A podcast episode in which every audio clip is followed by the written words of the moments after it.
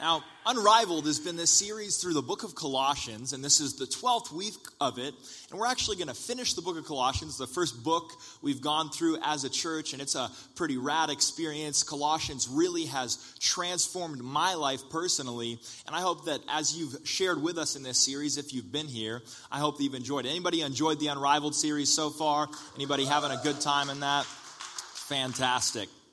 Well, I don't know if maybe you bought your mom a gift card for Mother's Day. It is a trend, you know, it's convenient. Nothing wrong with that. Just buying a gift card a little easier than, and just better than not getting her anything at all, I suppose. But maybe you bought your mom a gift card this year.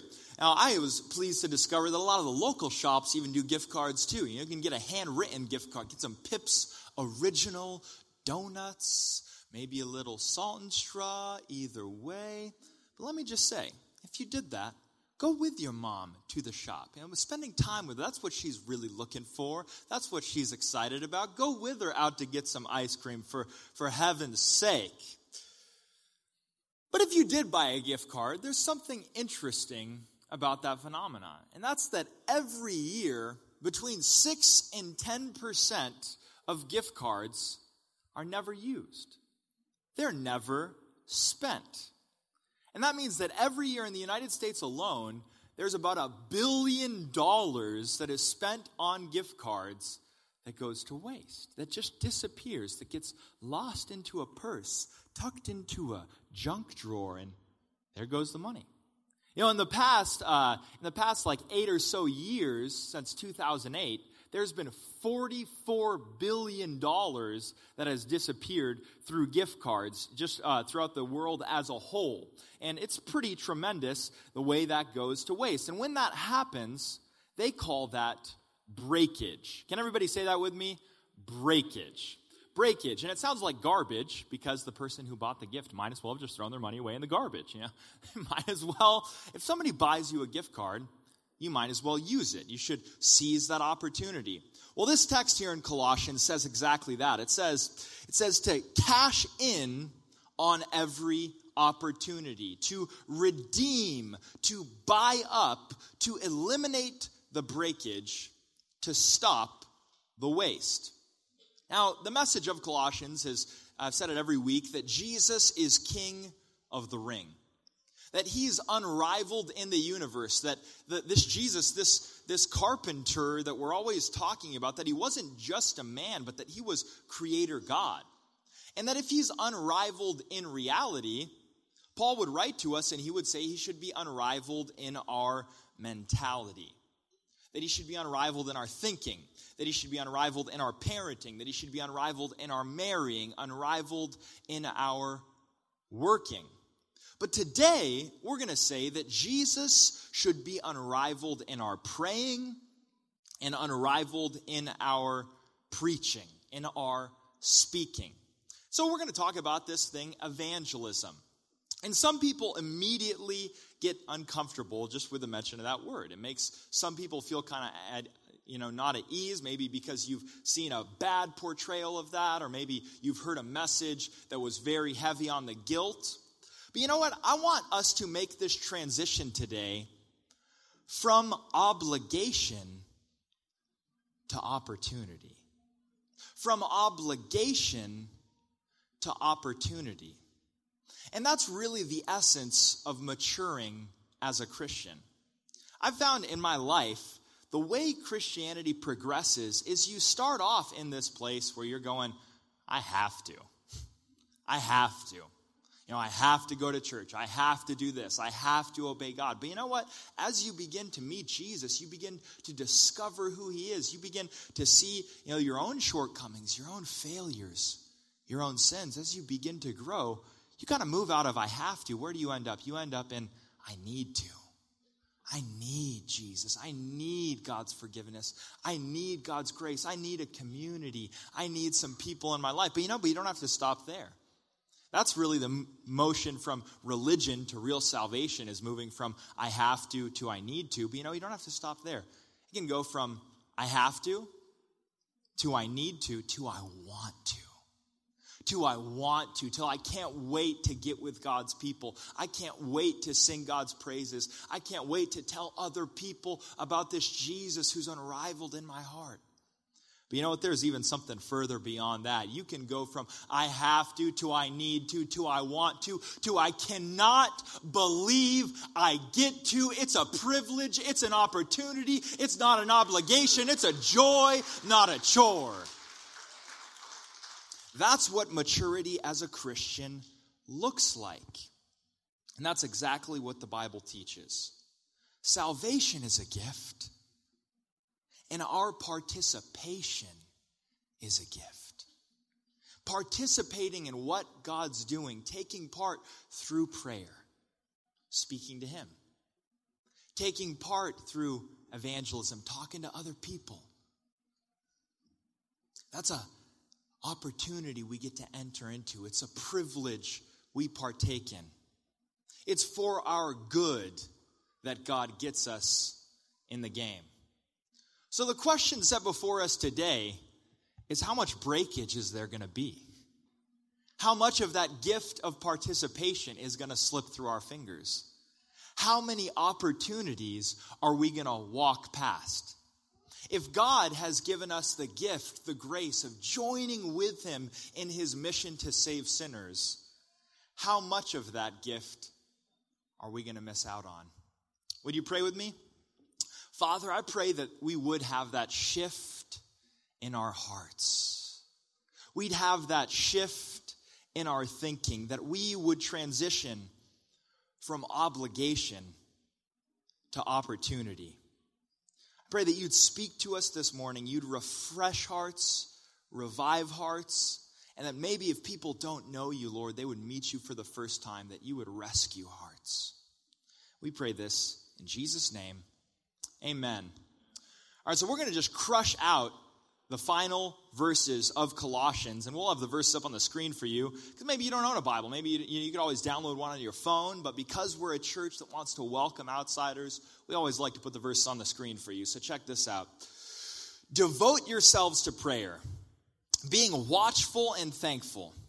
And pray for us too, that God may open a door for our message so that we may proclaim the mystery of Christ, for which I'm in chains Pray that I may proclaim it clearly as I should. And be wise in the way you act toward outsiders. And everybody say this with me make the most of every opportunity. Let your conversation always be full of grace, seasoned with salt, so that you may know how to answer everyone. Tychicus will tell you the news about me. He's a dear brother, a faithful minister, a fellow servant in the Lord. I'm sending him to you for the express purpose that you may know our circumstances, that he may encourage your hearts. He's coming with Onesimus, our faithful dear brother, who's one of you. They will tell you everything that's happening here. My fellow prisoner Aristarchus sends you his greetings. So does Mark, the cousin of Barnabas. You've re- received instructions about him. If he comes to you, welcome him. Jesus, who's called Justus, also sends his greetings. These are the only Jews among my coworkers for the kingdom of God, and they've proved a comfort to me. Epaphras, who's one of you and a servant of Christ Jesus, sends his greetings always, wrestling in prayer for you, that you may stand firm in all the will of God, mature and fully assured. I vouch for him that he's working hard for you and those at Laodicea and Hierapolis. Our friend Luke the doctor and Demas send greetings. Give my greetings to the brothers and sisters at Laodicea and Nympha and the church in her house. After this letter has been read to you, see to it that you also read in the church of the Laodiceans, and that you in turn read the letter from Laodicea. Tell Archippus, see to it that you complete the ministry you've received in the Lord. I, Paul, write this greeting in my own hand. Remember my chains. Grace be with you. Hey, we did it. We just finished a book of the Bible. If you've never read a book of the Bible, but you've been with us for the Colossians series, you have finished a book of the Bible right there. It's cool. It's exciting. I like we're an enthusiastic church. All right? Because I know it ain't just a front. I know it's not fake. I mean, I'm kind of an enthusiastic guy. And so if I'm going to have a church, it's going to be an exciting one. First thought this morning is look up. Look up. He says to hold fast in prayer, to continue steadfastly in prayer.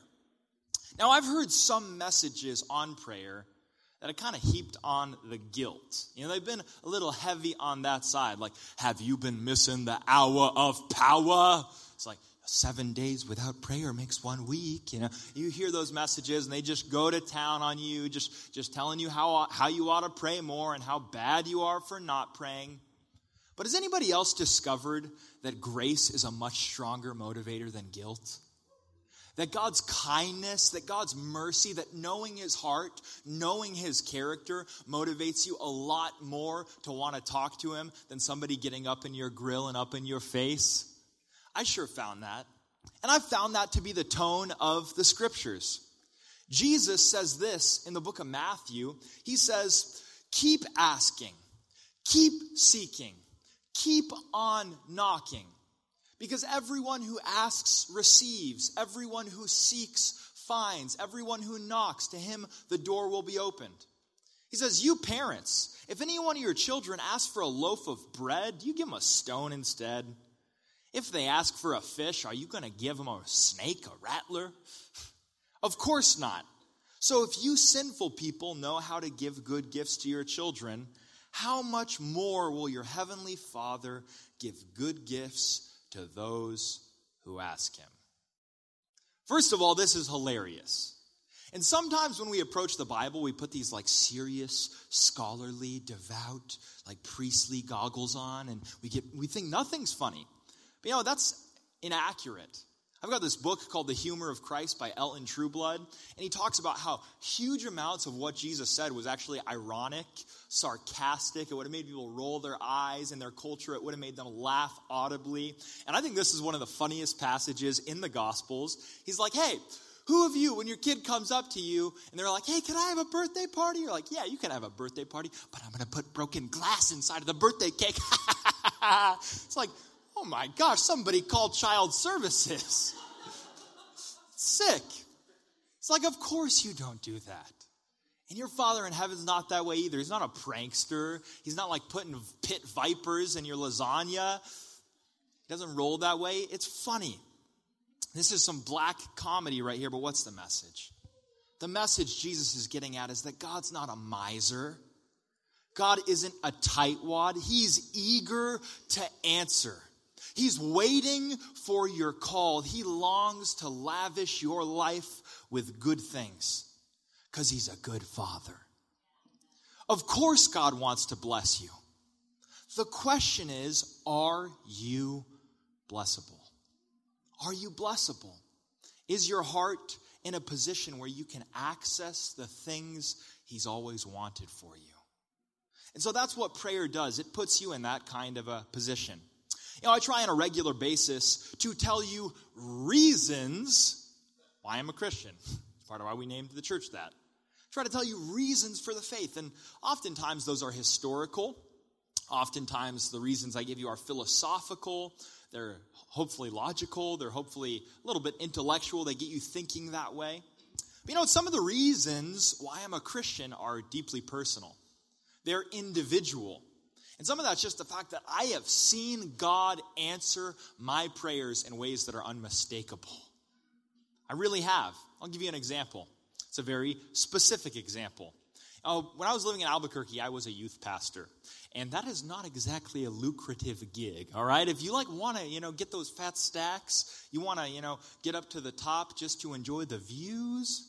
Anybody know what I'm talking about? Ha ha ha ha. You got that. It's good. I, I don't live in a monastery. I've, I've heard of Drake. I have. Just once. Only one time. Only one time. But, uh, yeah, don't, wasn't exactly rolling in the dough there. And uh, we were having some serious automobile problems, all right? And I remember a specific day. It was September 28th, 2014. I was driving my car down the road and, and like this was like practically a lawnmower, all right? You had to like crank it up to start it. It was like a go-kart. You know, there was so many problems with it. The AC quit working. Uh, when you when you pumped gas into it, you had to like throttle the vehicle to get it to start, and you'd have to like jet out of the parking lot because if you slowed down, it would stop. So I'm running down old ladies, little babies, dangerous. But I was on my way to get some coffee as I was preparing to study for a message. And uh, you'll have to pardon me. Everybody has to be basic sometimes. I was going to Starbucks. All right, I'll be honest. You know, I, I, wish that I was hitting up Cova or, you know, Barista or something like that. They've got that in Albuquerque. So I'm headed to Starbucks. And I'm getting stressed because God has already put a deep sense on my heart that we're supposed to plant a church in Portland, Oregon. And I that's been impressed on us so much. Things are in the works, but we haven't really told anybody this at this point. But I'm driving to Starbucks, getting ready to prepare a message for the youth group. And I just think to myself, I'm like, how on earth are we ever going to go do this? There's so many difficulties, the finances, everything's frustrating. I don't even know if this car could drive us there, drive us across the country. And then I go get my coffee, I go back to my house, and I start studying. And I'm studying a passage in Mark that's all about God's provision and all about how God provides. And then sometimes we forget the way that He provides, and so He does it again. And you could read it, it's Mark chapter 8. I'm studying that, and I just like am like so convicted like, Lord, you do provide. You're going to come through. You're going to take care of us. That's what you do. That's who you are. If I live my life on mission, I can count on your provision. If I'm, if I'm praying for your kingdom to come, you will come through. I'm thinking those thoughts. And I actually throw out a tweet and says this worried, anxious, don't fear. The bread of heaven who fed you yesterday won't let you go hungry today. I just throw that out on Twitter, just trying to encourage somebody else. An hour later, without any collusion, without any like backdoor planning, without talking to anybody, on September 28th, 2014, the very day I drove to that Starbucks, we get a call from some loved ones who say, Hey, we're coming to pick up your car. We're going to take it we're going to buy you a new car this very day. That drive to Starbucks was the last time I ever saw that vehicle. They bought us a brand new car, and it is the car that carried me from Albuquerque to Portland to start this church and tell you about Jesus. This ballroom is an answer to prayer. Okay, I, I, won't go into too much elaborate detail, but we prayed in a small group. We didn't know where this church was going to meet. So this past fall, we prayed in our small group that God would come through with a venue. And with the next day, I looked at two hideous, ugly venues, hung my head in defeat outside of them, and then looked on my phone as there was a contract from Bossa Nova waiting in my inbox. All right, this place is an answer to prayer. Can we celebrate that? That may not prove to you that God exists. But for me, I've seen so much, so many instances that I can't help but trust him. I can't help but believe in him. It's not just the universe, okay? He's not a force, he's a father. And he hears your prayers. He's a person, he's personal. Epaphras knew what prayer was all about. We read in verse 12. It says that Epaphras, who's one of you and a servant of Christ Jesus, sends greetings. He's always wrestling in prayer for you, that you may stand firm in all the will of God mature, and fully assured. That's how we ought to pray. We ought to pray for the will of God. You see, prayer doesn't change God, prayer changes you. Prayer aligns your will with God's will so you can welcome the things He's always wanted for you. Prayer aligns your will with God's will so you can welcome the things He's always wanted for Him. Your kingdom come, your will be done. So we want to look up. We want to be a church that prays. We want Reason Church to be known as a place, a place where its people pray. Next thing is we want to speak up. Speak up. Paul says, Pray for us too, that God may open a door for our message so that we may proclaim the mystery of Christ for which I'm in chains. Man, if, if Colossians had like that author's photo on the back of the book, you know, and sometimes they ham up real nice for those pictures. Some of the authors just go big. They're like, I'm going to put a gigantic selfie on the front cover of my book. Then people will buy it. But if Paul had a picture of him in the book, he'd be like in the clank. all right? He'd be like in behind prison bars. This guy like in San Quentin, all right? He's writing from prison. Why do I tell you that? Because it's astonishing. When Jesus is unrivaled in your heart, it gives you the power to march through to face anything. There he is in prison, but he's not all obsessed with himself, not all absorbed with his own problems. He's going to keep preaching the same message that got him in lockup in the first place. This is why he was arrested.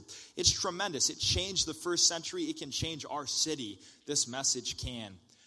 Grace can make you so free on the inside, doesn't matter what you're facing on the outside. That's what grace does, and did it for Paul. But he says, Pray that I would proclaim it clearly as I should.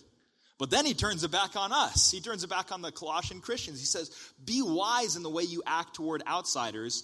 Make the most of every opportunity. Let your conversation be always full of grace, seasoned with salt, so that you may know how to answer everyone. We live in a day and age where religion is relegated to be something private, something personal, something that is not intended to be in the public square. And people say, you know, all religions are equally valid. You cannot impose your views on anybody else. You cannot tell anyone else what to believe. And I've told you before, what's the Christian's response? You go, okay, okay, I believe you. because when people put forward that view of religion, that all religion's equal, that every view is the same, that's a view of religion. That's called religious pluralism. And everybody, ultimately, at the end of the day, is exclusive. Having a view that all religions are the same, that all roads lead to God, that all roads are equal, that's a view. And to say that nobody else can talk about Jesus, nobody else can talk about that view, that's just as intolerant as anything else. But here's the thing here's the kicker I think I know why people sometimes feel that way. I know why talking about other faith and talking about really believing that Jesus Christ is the one true God, I know why that can be offensive. And that's because people don't always apply what Paul says right here in this text. They don't always speak with grace. They don't always speak with gentleness. They don't always speak with compassion or humility. He says, Be wise in the way you speak toward outsiders. Anybody know that as Christians, when we do evangelism, it's something we propose, not impose? Does anybody know that you cannot come to Christ by force? You have to come to Christ by faith. You can't force anybody. You can't force your kids to, to believe it. You can't force your neighbor. You can't force anybody, but you can propose it. And you can be, be uh, honest and open enough to be real with people about it. Notice how he says, Pray that a door opens for me. Pray that a door opens for me. You know what some people do? They don't pray for a door to open for them to make known the message. They get the SWAT team going on. They put some like explosives on the door. They blow the door open. They come in with guns blazing, telling everybody, like, you better repent. You better believe you're going to hell. You know, just getting nuts. But what does he what does he say? He says, "Hey, hey, pray that a door would open for me." He says, "Be wise. Think about the way you're acting towards outsiders." I'd say, think about how, how what you're saying makes them feel. Think about how what you're saying, you know, the, the way it's coming across. Is it coming across as prideful? Is it coming across as arrogant? Is it coming across as self-righteous? Hey, try this verse on for size. 2 Timothy 2, 24 to 25. What if every Christian approached evangelism like this? A servant of the Lord must not quarrel, but be gentle to all, able to teach, patient in humility. Can everybody say that word with me? Humility. Correcting those who are in opposition, if God will perhaps grant them repentance so that they may know the truth. You know, pride is spiritual kryptonite. It is spiritual kryptonite. And to preach a gospel of grace in a prideful way is to preach nonverbal heresy. Nonverbal heresy. You're not even preaching the gospel if you're doing it in a prideful way because grace is a gift. And you can't be prideful about a gift. A gift is something you receive, not something you achieve. And when you propose that gift to other people, you talk to people about the hope that you have in Jesus, you must do it in a humble way. You know, the vast majority of people, the vast majority of people who do not believe Christianity have radically inaccurate views about what it teaches. The vast majority of people who do not believe Christianity have radically inaccurate views about what it teaches. I, we talk about this all the time. Most people think that Christianity is a system of achievement. It's a system of making yourself better. It's a, it's a code of conduct. I've talked to people on the streets all the time. I talk to baristas and I talk to gas station attendants. I talk to friends of mine who aren't Christians. And most people think that all Christianity is, is rules to live by. But want to know what your opportunity is? It's your opportunity in humility, in gentleness, in grace to tell me, no, man, it's a reason to live for. It ain't just rules to live by. I'm not saved by how good I've been, I'm saved by who my trust is in. That's the essence of our message. Most people do not understand that salvation is a gift. They think it's just rules and restrictions to make yourself a good person so that you can get to heaven one day, so you can get to God, and you can judge everybody along the way. And that's not right. And we get the chance to clear up the bad intel we get the chance to tell people that there's hope, that there's hope beyond the grave, that there's a reason to live for. You know something else I like about this text? He says that you may know how to answer each one. There's two thoughts there. That there isn't just this like cookie cutter approach to every conversation. You know, the different relationships, that the relationships you have at your workplace, the way you talk to one person isn't going to be the same. And I also like the fact that you can let people know you can let people know that there are answers to their questions, that their doubts are okay, that their skepticism it can be dealt with, that there are we're willing to have a conversation, and that's what Reason Church is all about. Now we've said throughout this entire series that Jesus is king of the ring. That Jesus is meant to be unrivaled in our hearts. In Colossians 1:18, puts it like this it says this that in all things Jesus might have the supremacy. That in all things Jesus might have the supremacy. Uh oh. Thank you, Sam. We're about to get a little intergalactic, planetary, planetary, intergalactic, right? The essence of Colossians has been this. Wait, this just gets better and better, by the way. This just gets better and better. Oh my goodness. No, he didn't. it's fantastic. So, what's going on here? What am I trying to visualize, trying to illustrate for you? Is essentially this Colossians has been saying that everybody puts something at the center of their life. At the center of everyone's solar system is something. And some people put their career at the center of their solar system. Some people put a romance at the center of their solar system. Some people put a job or they put, uh, you know, just the desire to have pleasure, to have adventure, to go on vacations. They put good things at the center of their solar system. But I've told you this when you take a good thing and you make it an ultimate thing, it becomes a bad thing. And if you put something that does not have the gravitational pull to sustain your world at the center of your universe, things are always going to be in a state of imbalance. They're always going to be in a state of chaos. Your job cannot sustain your family. Your family can't sustain your job. Your spouse can't sustain your whole world. Everything's always going to be flying apart. But if you put Jesus at the center, things will fall into balance. You don't have to get rid of vacation. You don't have to get rid of romance. You don't have to get rid of these things. You just put them in orbit around the one who can hold everything together because he upholds the world together.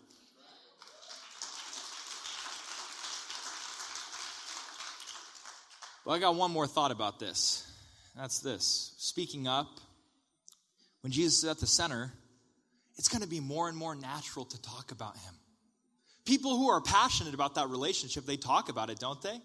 People who, t- who are passionate about a certain situation, they talk about it. You know, evangelism, speaking up about Jesus, the more he's at the center, the more it's going to be overspill, not effort. The more you think of him, the more you'll talk of him.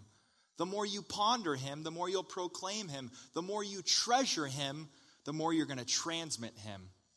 But Jesus said this He said, You are the salt of the earth. But if salt loses its flavor, how will it be seasoned? It's then good for nothing but to be thrown out and trampled underfoot. Does, you are a city that's set on a hill that cannot be hidden. Nobody lights a lamp or puts it under a bowl, but they put it on a lampstand and it gives light to everyone in the house. You may feel nervous about talking about Jesus. You may feel nervous about speaking up about him. But you know what? If Jesus really is at the center of your life, no, no, you could, you, I'm going to hold on to that just for one more second. Thank you, Samuel. Thanks, man. Just one more second. Here's the thing if Jesus really is the center of your world, if he's the thing that everything's orbiting around, if he's the thing that's sustaining everything, you know what it is to never talk about Jesus? It's to do that. If all you do is talk about movies, and all you ever do is talk about romance, and all you ever do is talk about your job, and all you ever do is Spider Man, right? That's what it is to do. It's to put a bowl over the center of your life. So all you're doing when you're talking about Jesus is you're being real. You're being honest. You're being real about what your world revolves around. All right, Sam, you could go ahead and take that now. Thanks so much, man. Can we give Sam a hand?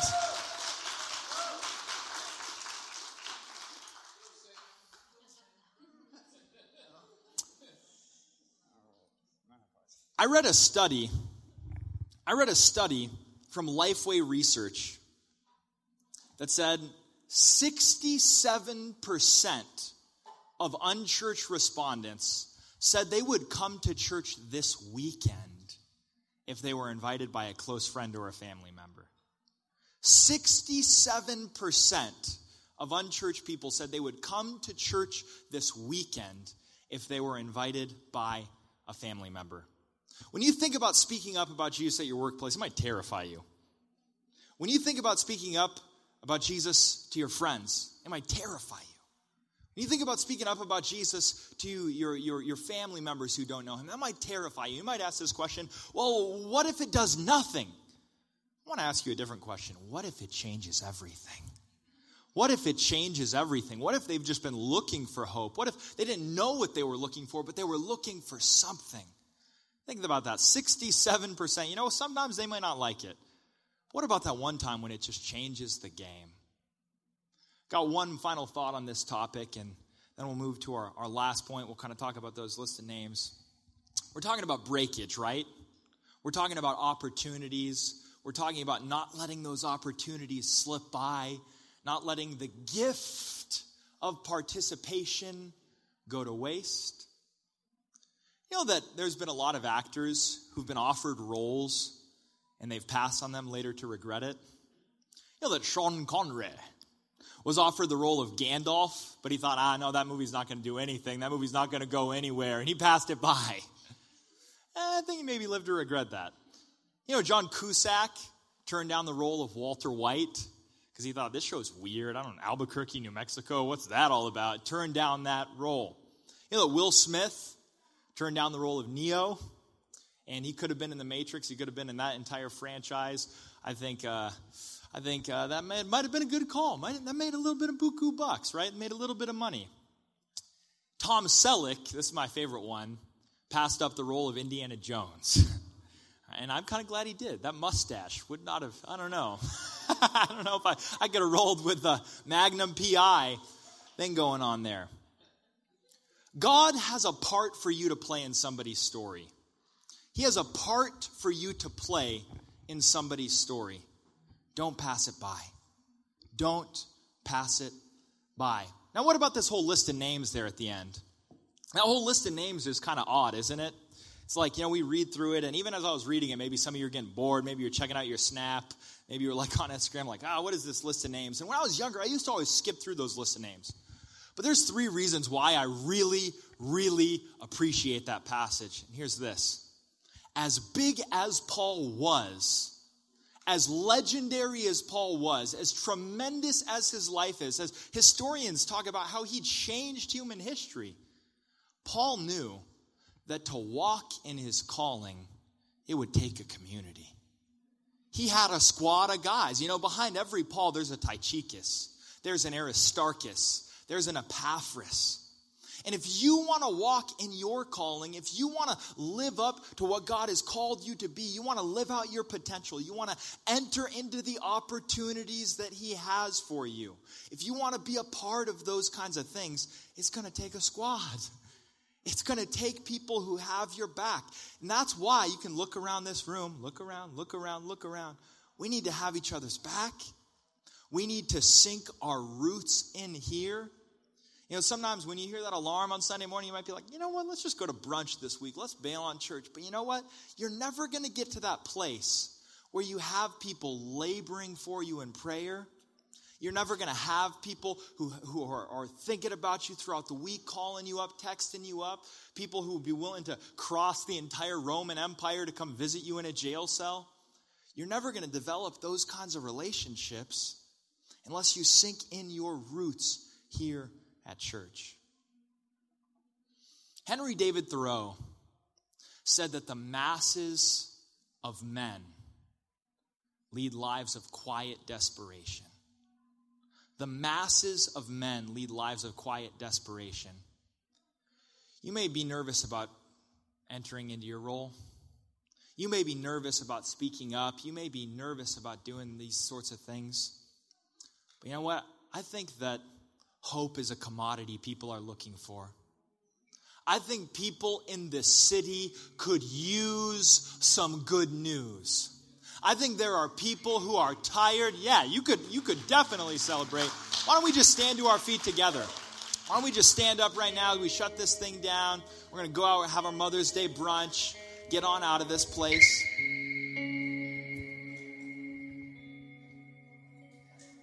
There are people who are looking for exactly what you have on your lips. There are people waiting to hear the message you have for them.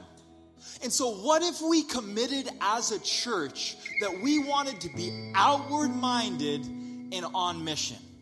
What if we committed as a church, you know, that we're going to take that risk? We're going to step out and just say, you know what, I'm not going to be prideful because that's heresy. I'm not going to be harsh and arrogant and self righteous and demeaning because that's not even the gospel, anyways. But I'm going to be gentle and I'm going to be bold enough to walk through those open doors, to play my part and not let that role slip by, to not let the gift of participation go to waste we want to look up, we want to speak up, and we want to link up. Why?